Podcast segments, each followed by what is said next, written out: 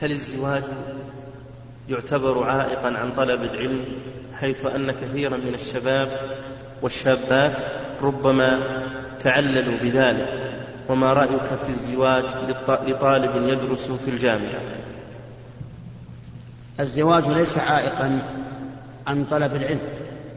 إذا كان عند الإنسان ما يقيته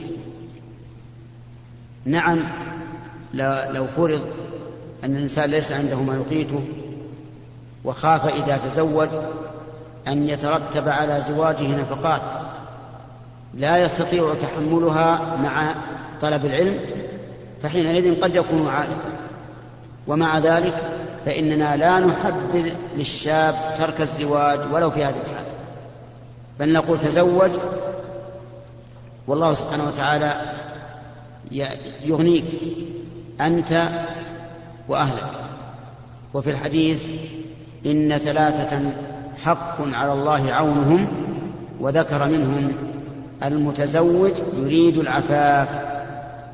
فأقبل يا أخي على